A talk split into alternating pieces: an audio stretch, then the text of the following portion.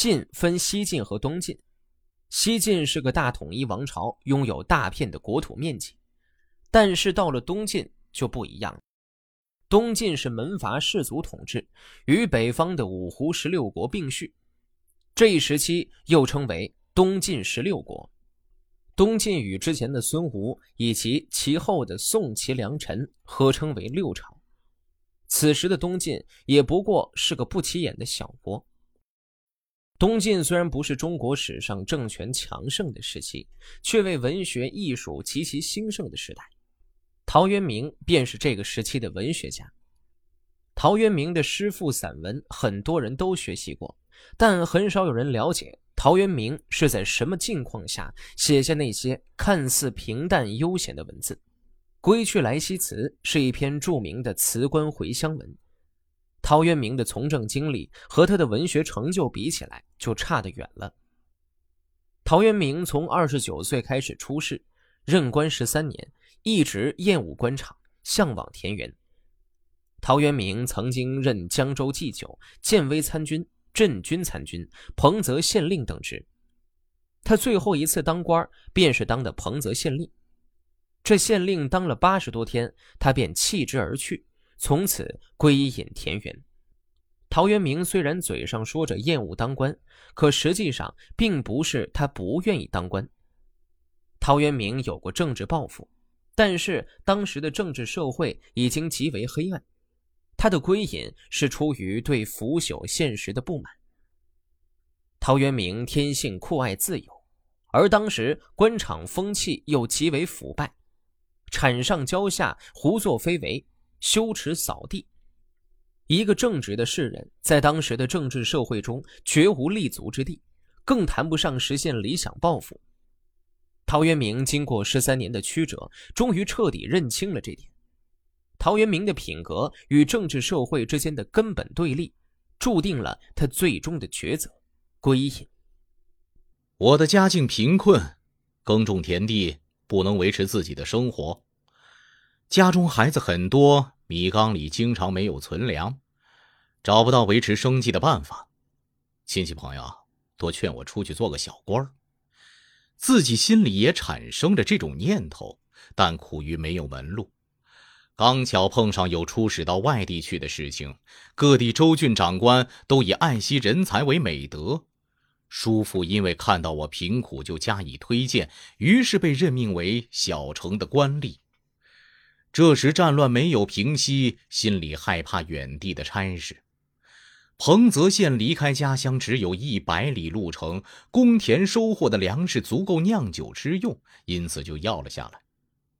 但过了没几天，思念田园、归乡的念头就产生了。为什么呢？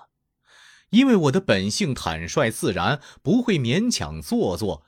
激动虽是急迫之事，但违背自己本心，就会使人感到十分痛苦。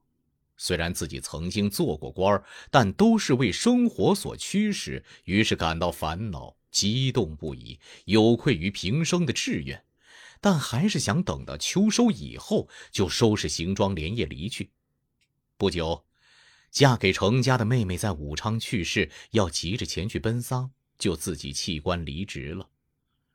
从秋八月到冬季，做了八十多天的官，就针对这件事情来抒发自己心里的情意，给这篇文章命名为《归去来兮》。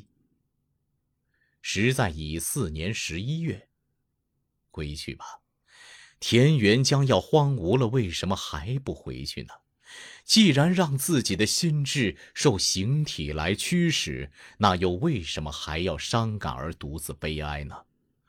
我觉悟到过去做错的已经无法挽回，而知道未来的却还来得及弥补。虽然走入迷途，但还不是太远。现在已经明白了，如今归田是对的，以前出事是错的。船在水中轻快地飘荡前进，微风吹动着我的衣裳，向行人询问前面的路程。只恨早晨天色朦胧，还不十分明亮。我一看到自己的简陋家门，就高兴地奔去。家中的童仆前来迎接，孩子们都在门口等候。庭院中的小路已经荒芜，只有松树和菊花却还依旧存在。搀起孩子们的手进入屋里，酒已摆好，端起酒壶来自斟自酌，看着院子里的树木，感到非常愉快。身体依靠着南面的窗户，寄托自己傲岸的情怀，深深感到简陋的居室也可以使人安乐满足。每天到园子里散散步，自有乐趣。屋子虽然有门，却经常关着。拄着手杖到处游溪，有时抬起头来向远处眺望，天空的云彩自然地从山峰边飘出，鸟儿飞倦了也知道自己回来。日光慢慢暗下去，太阳快要落山了，我还抚摸着独立的松树，徘徊着不愿离开。归去吧。让我断绝与世俗的交游。既然世俗与我的情志相违背，我还要驾车出游，追求些什么呢？跟亲戚们谈谈知心话，使我感到愉快；弹琴读书，能够使我消愁解忧。农人们告诉我，春天到了，将要到西边的田地里去耕种。有时乘了有篷帘的小车，有时划了一条小船，有时经过曲折幽深的山沟，有时经过高低不平的山丘，看到树木欣欣向荣，泉水涓涓的流淌，我真羡慕自然界万物正生机勃勃，感叹自己的生命即将终止。算了吧。人生寄身于天地之间，又能有多少时候？为什么不随着自己的心意而任其自然？为什么整天心神不定，又想到哪里去呢？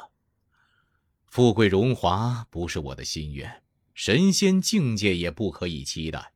遇到好天气，就一个人独自出去游览，或者把手杖放在一边，做些除草培苗的工作。有时登上东边的高岗放声长啸，有时在清澈的水边吟咏赋诗。